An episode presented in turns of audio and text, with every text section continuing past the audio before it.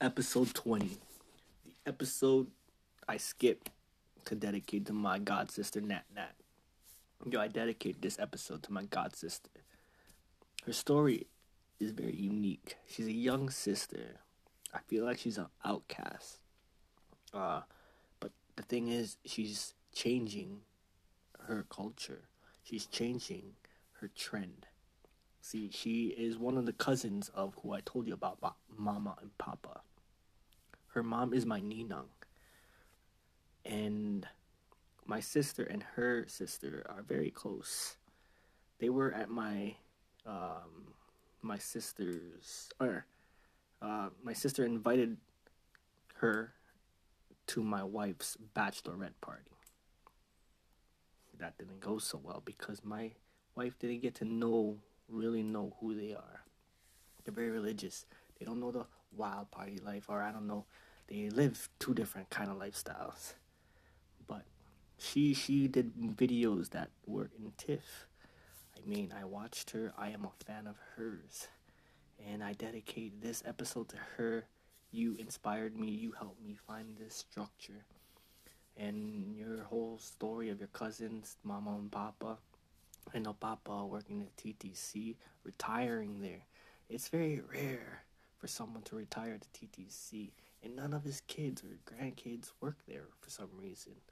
It's a it's a great job.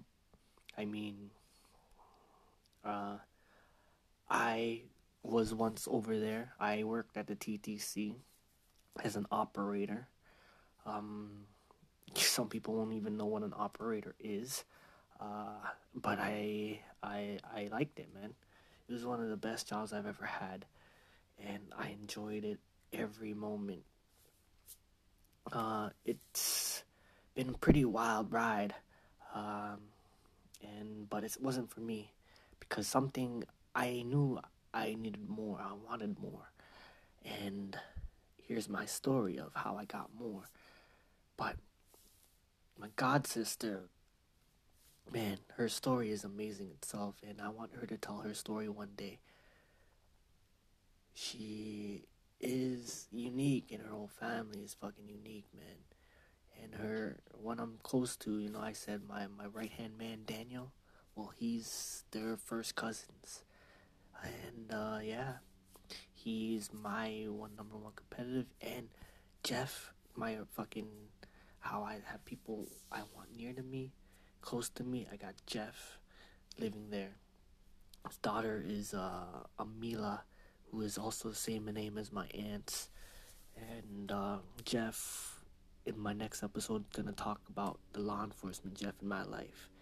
And he, Jeff is the older brother of Daniel, and Jeff lives like 10 minutes down the street from me.